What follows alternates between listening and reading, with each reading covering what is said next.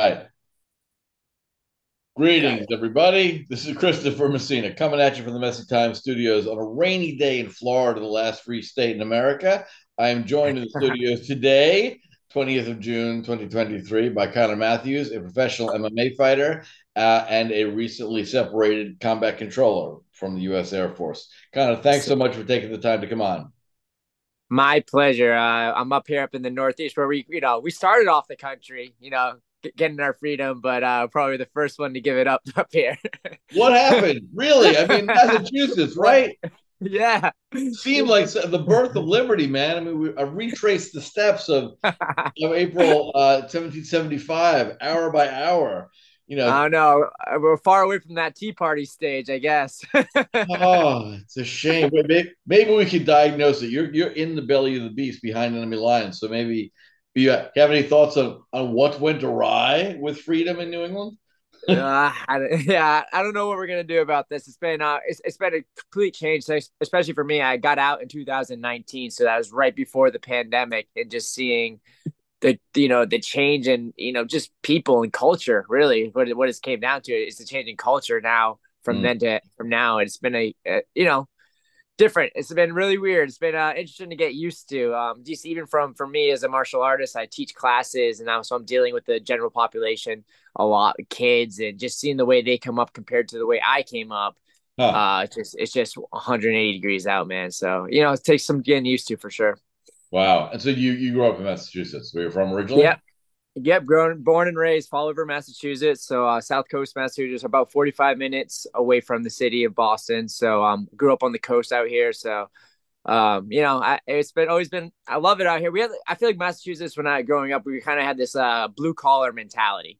Yeah. I think so. You know, I mean, around surrounding the city. So um, uh, that was my culture growing up. It was that blue collar, and now I feel like you know um, I lived out in Seattle when I was in the military and I stationed, and I see that culture kind of transferring to any kind of uh, liberal city across the country. So it's kind of just kind of seeing that everywhere. I don't think we're that bad yet, but uh, I see, I see, I see where, where it's coming from. Coming from there to here, I'm starting to see some similarities. Oh, that's rough. You mentioned, you mentioned this pandemic. We in Florida heard about this thing you all had. Apparently, there was someone got the sniffles and people were concerned. Anyway, so uh, didn't, yeah, touch us really uh, whatsoever. Uh, but you know, less less facetiously. So you, you grew up in Massachusetts, um, and you were looking around as what to do next, and you were drawn to the Air Force, I gather. Yeah. So um, my so actually my my father's a uh, college professor and um and a lawyer. So he's big into education. So when i uh first got out of I, and I, my original whole plan was to be play hockey in college. That was my initial goal. So i was i was a very competitive hockey player growing up played hmm. uh junior hockey. And um you know I, I i my last game of my senior year um you know somebody dumped the puck went down to the corner went to go hit a kid. The kid tripped. I fell over the kid and i blew out my shoulder. So Ooh. it kind of ruined my whole hockey uh, plans and dreams, or at least set back for a little while. And in the mm meantime, instead of uh, instead of like going back to hockey, I found myself going into martial arts gyms to give me something to do, and I fell in love with this sport of mixed martial arts. I've always been a lifetime martial artist, but this is when MMA started to become like a big thing. You had the Chuck Liddells, the you know the big names, and the UFC really was starting to become a thing, and I kind of right. fell in love with the sport got real competitive. Uh, started fighting for two years after I graduated high school. Um, and it was awesome. But my dad started getting on to me and being like, all right, man, what are you doing with your life? You're not, you're not going to be just fighting, you right. know what I mean? Doing this and, uh, you know, living, living in my, living in the basement, you know, what are you going to do? So, um, I started going out. I initially, I looked at, uh, Navy SEAL. Um, it looked like a really cool job, but, um, I, I went into the recruiter. They started push like not really giving me the job that I actually wanted. You know, they wanted me to sign me up and like, oh yeah, you could try, cross train to be a Navy SEAL. And I know one thing about like the military, which I'm a big supporter of. But if, you know, if you let people make decisions for you, you're gonna get put into a job where you don't want to be. Um, right. So I walked across the hall, talked to the Air Force recruiter. They told me about this job called pararescue and combat control.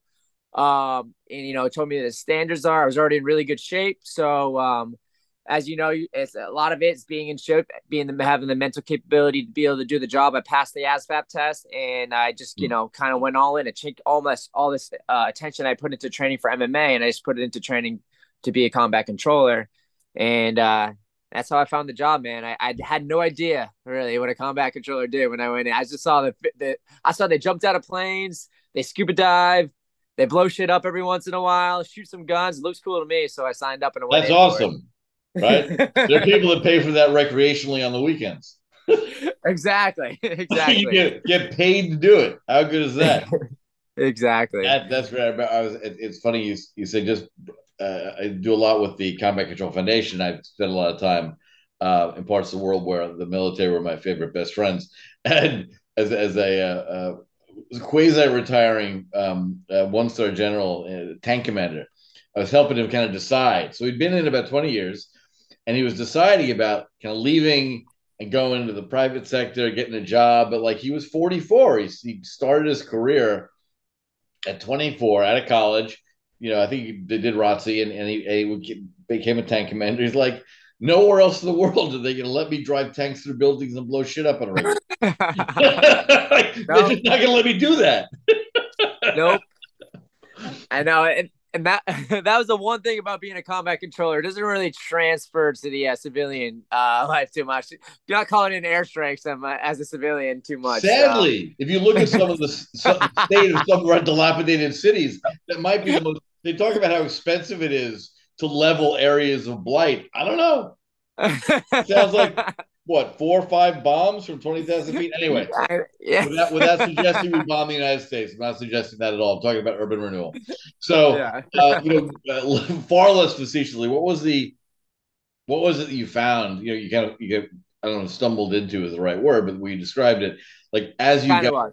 That's fair enough. That's some of the best decisions in life happen. Kind of yeah. Like, what, what what was it about um, the qualification process, which always it, it, it ends up every year with like twelve to fifteen percent of people who try make yeah. it. What did you see were the characteristics of those people who made it? Because presumably eighty five percent of the guys that start this process are also insanely fit and motivated. Like, what differentiates yes. it?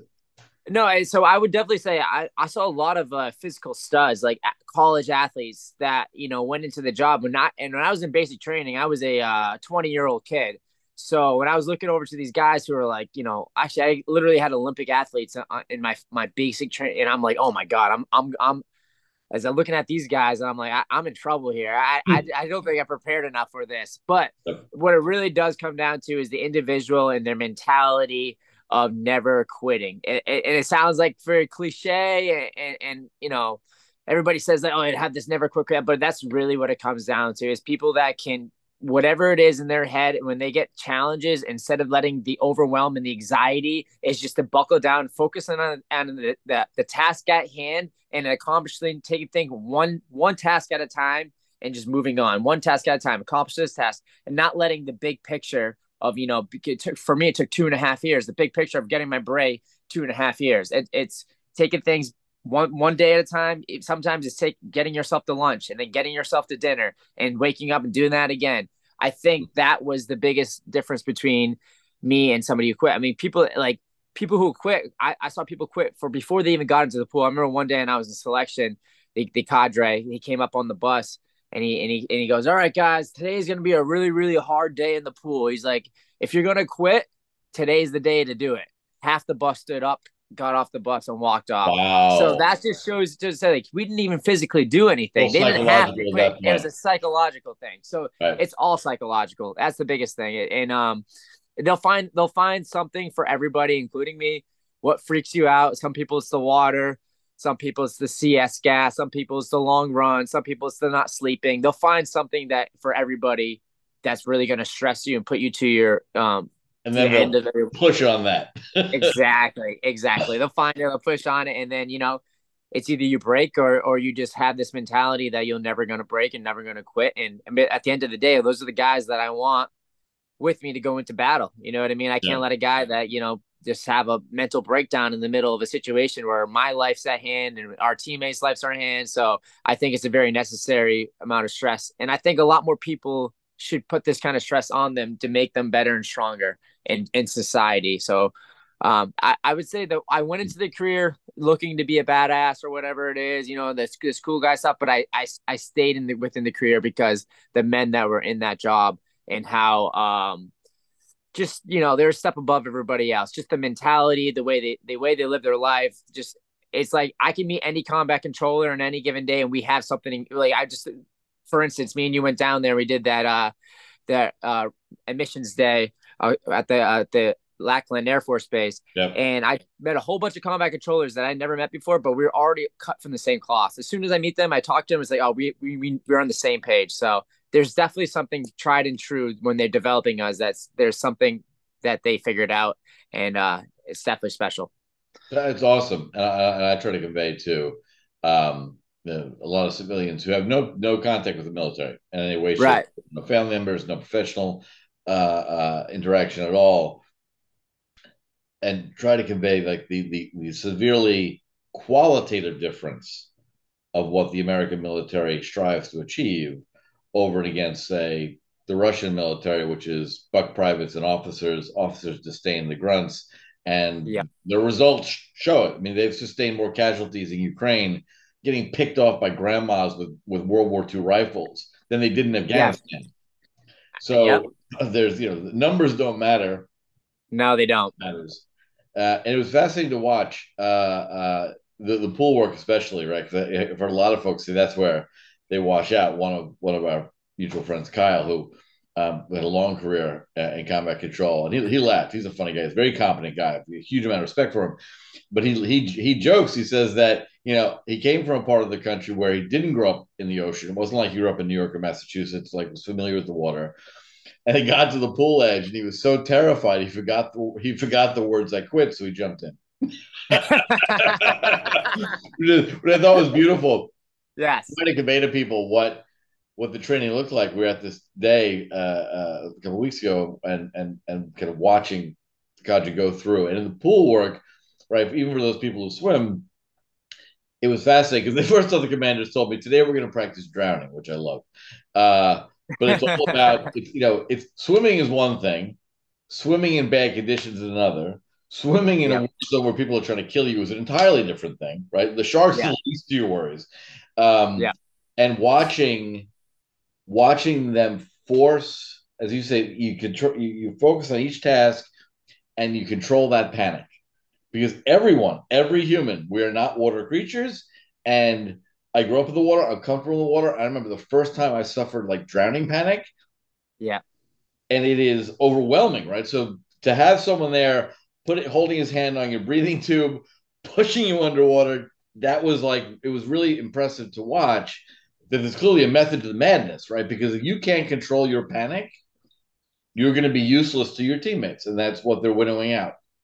thousand percent and, and it's transferable outside of the pool like for me as a professional fighter now i think that's my it's my superpower is like um i because i fought before i went to the military and i fought after i got to the military and i remember my fights before i joined the, uh, the military i remember it was like uh, looking through a straws anyway there, there was just me and the guy i saw nothing around and it was a fight or flight just panic yes i was fighting for my life, but it was but it was tunnel vision fighting. Yeah, I didn't. You know, I could I didn't remember what happened in the fight after I got out of the fight. I had no idea. I'm like, I just just something happened, and I came back on the other side, and I was here. Did I win? reality. Exactly, exactly.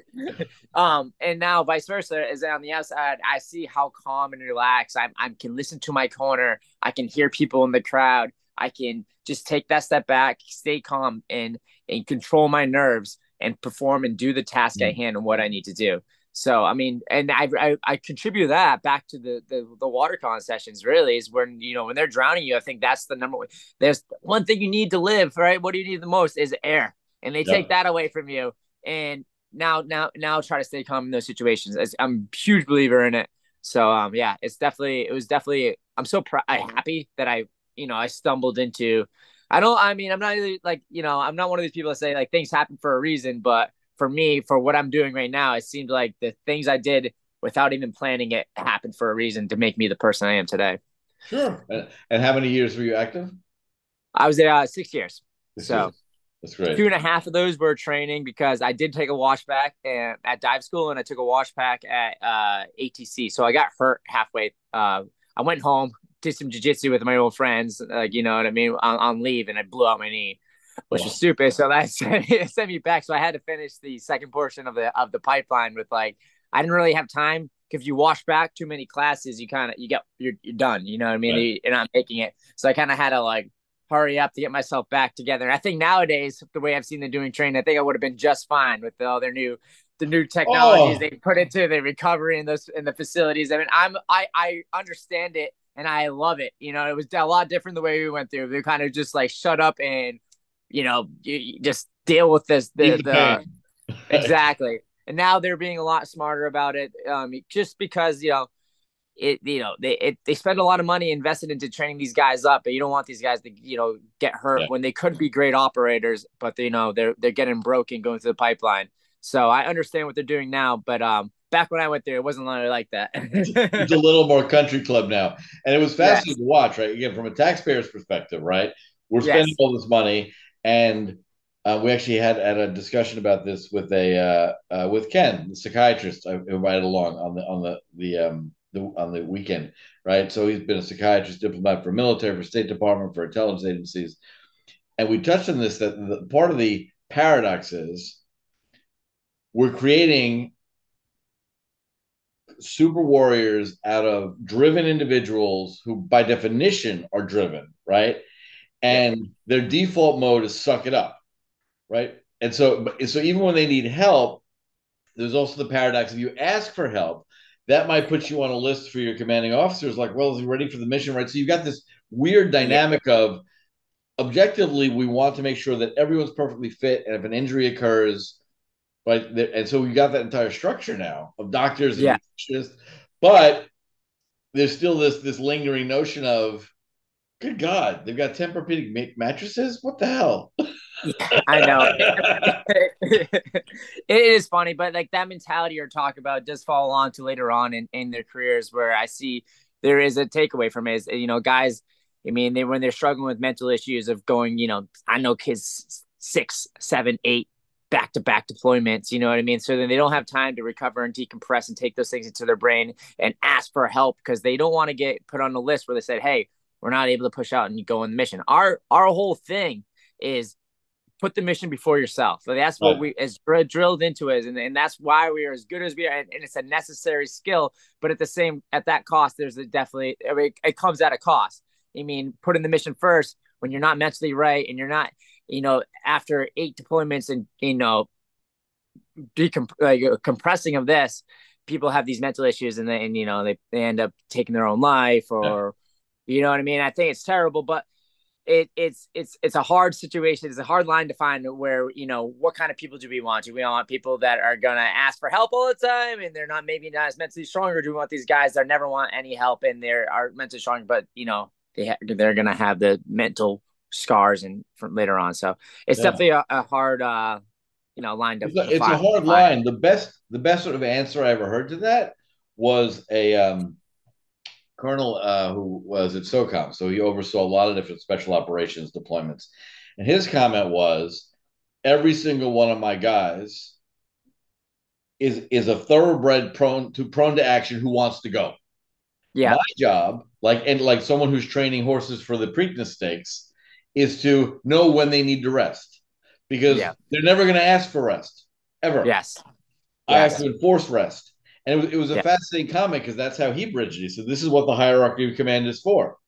I've got guys will do nothing but be deployed, come back, take a shower, and want to go again. And he's like, I I have to tell them not to. And maybe that's that's the balancing act is you yourself aren't going to make the decision. It's and that's it. I, I totally agree with you. And I see that from now as, as a as a coach, as martial arts coaches. I want the guys in the gym that I have to kick them out of the gym. Like, hey, you can't come in today because they, you know, right. they show up every day. You, you were here six hours yesterday. Go home. exactly, exactly. So I, I, I, that, that's hundred percent. That is that is the right mentality. They're, they're the ones that need to be fixing that. So, you know, I think I think nowadays we are seeing a lot of different things using plant medicine and other other reasons for guys who are coming back to you know to fix these problems and yeah. and and I think there's a, a lot more awareness than we have had in any point of our history of um of our country you know, oh, including sure. Vietnam. And I know that it's it's it's sitting from the on the sitting from the position of the Combat Control Foundation, and also knowing how other board members at other related foundations look at things. I mean, that's part of our whole goal, right? Is how do we make sure that you know those who have chosen this and who have sacrificed an enormous amount for our nation get what exactly what they need, right? And that, yeah. that I have found fascinating looking at this from just statistical standpoint.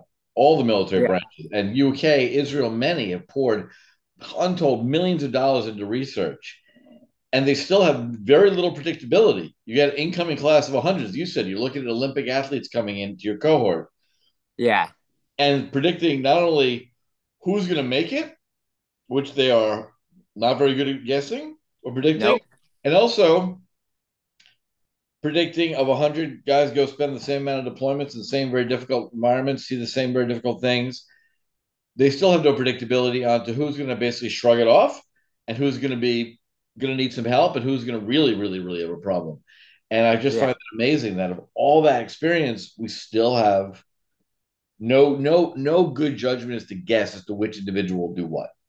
I, I do agree with that, but the one and one thing I, I have noticed going through, like if you look at it's like 22 veterans kill themselves a day is it's, it's a statistic yeah. but if you think about there's not not that many veterans see combat so it's it's interesting to me to see that you know, and I, I feel like as as a combat controller, I mean, only only a, a, small percentage of us end up killing themselves through suicide and you know and struggling to that issues. I feel like since they train us up to such a high level, you're going to see less special operations members, you know, mm. Sub- succumb to the to the challenges of depression or PTSD or whatever it is, and then give. But you see it broadly across the the military in general, guys who actually probably didn't get as much combat experiences as taking their lives. So I think that the way that the stress and stuff, all that training they put into us is is keeping us alive and keeping us better um, comparatively to other conventional style um, military members. So that's one thing I I do agree, I mm. do think.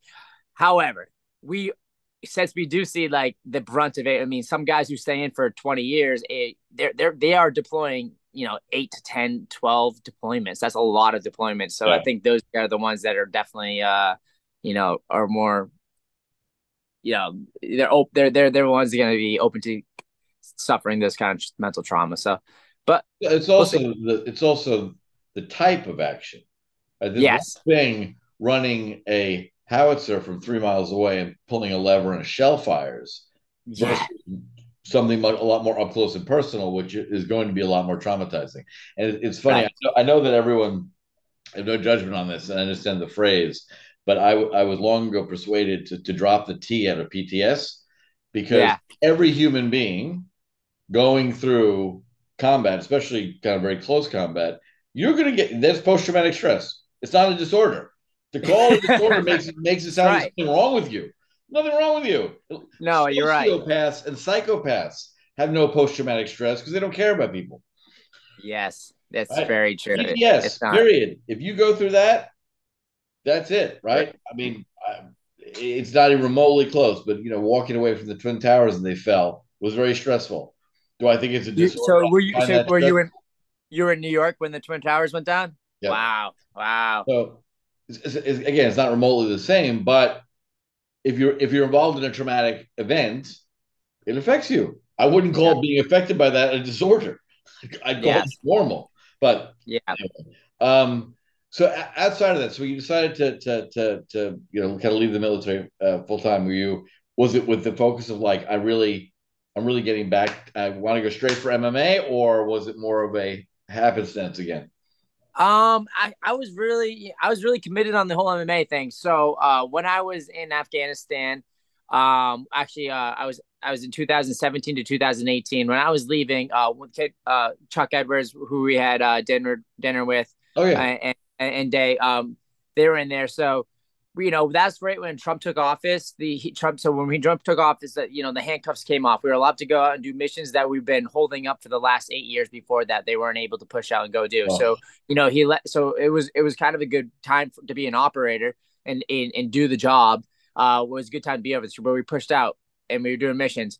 Um, when I was on my when I came back from that, um, I I was also I went through a breakup. I lost I lost a friend, a good friend, uh, George Hernandez. I was kind of in a dark spot, so I started using martial arts like I always did to help me cope with you know, any kind of mental disorders or stress or anything I had, I always use any time in my life, whenever I was struggling with something, even in high school, if I broke up my girlfriend or something like that, I'll use I use martial arts to kind of help me with those kind of issues. A lot so, better um, drinking beer.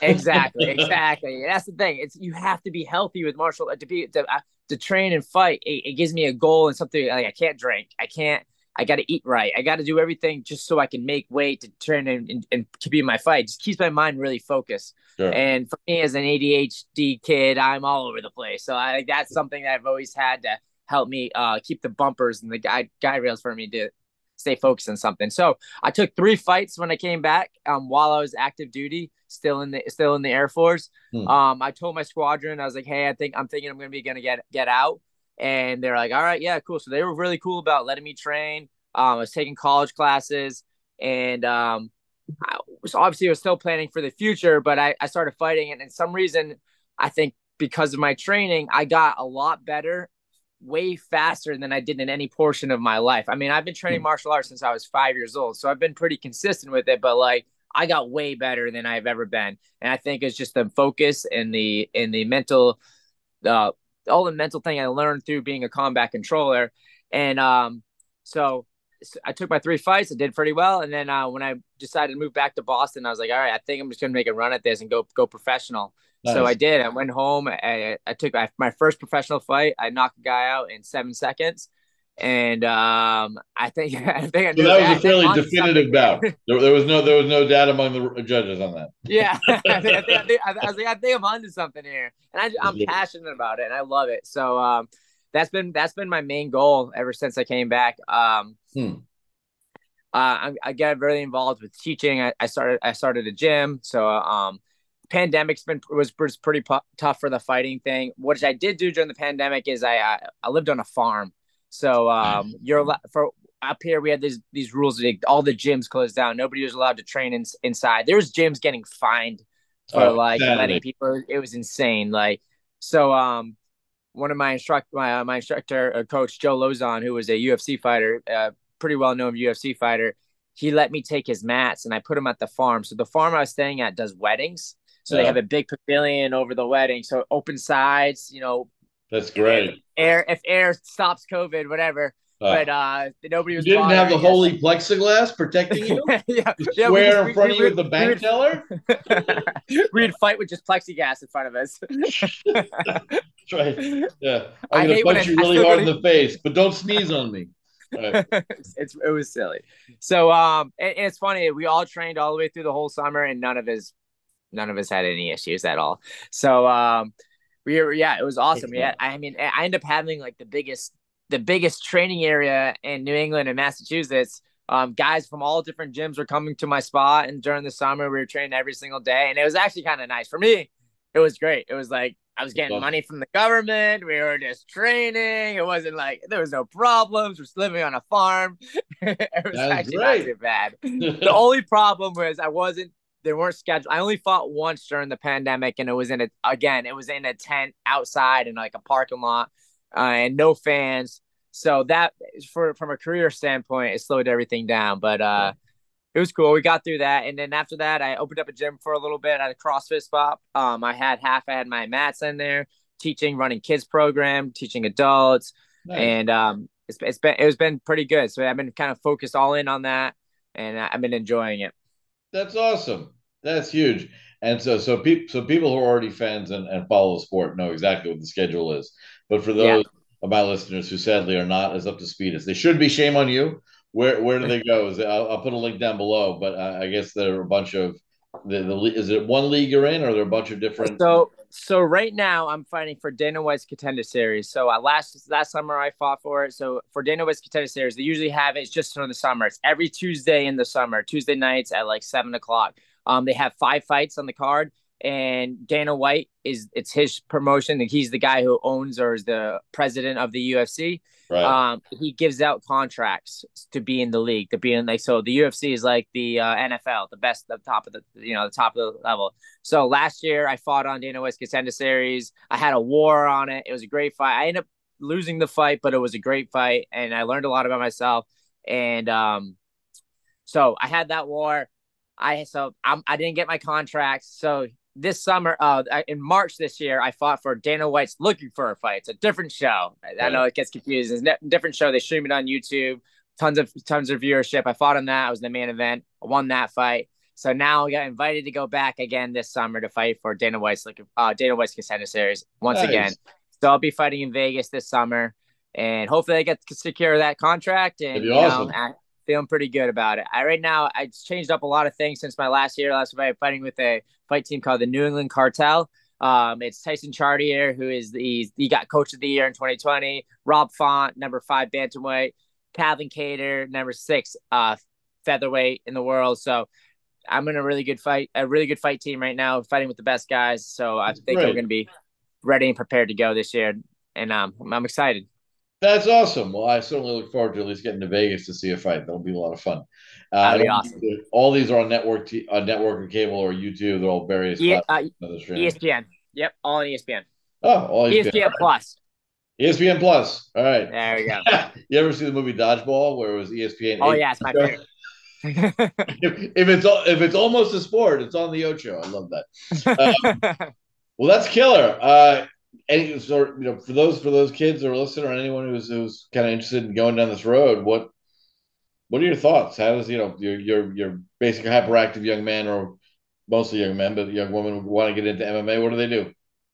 If you want to get into MMA, the biggest thing I'd go to is go, go find your local jujitsu gym. So um, their jujitsu is huge now. It's spreading across the country. So if you guys are interested, that's the number one most important thing you need to be a good MMA fighter is, is getting in your jiu-jitsu and you find Muay Thai boxing, which are two striking disciplines. Those are going to help you get into um, for anybody who's struggling out there with any kind of mental disorder, like I talked, I've always used martial arts to help me with anything as any problems of having in my personal mm. life. And I feel like a lot of people will find find that. I think it's better than going to the gym where you kind of get boring or running, you know what I mean? Uh, going, mm. learning, focusing, and you're getting skills that are going to help you um, outside in life to feel, you know, more confident and secure in yourself and in social environments. So I think that's a huge thing about martial arts and hmm. it's helped me through my entire life, through my military, post military. So I recommend that to anybody who has any interest in that.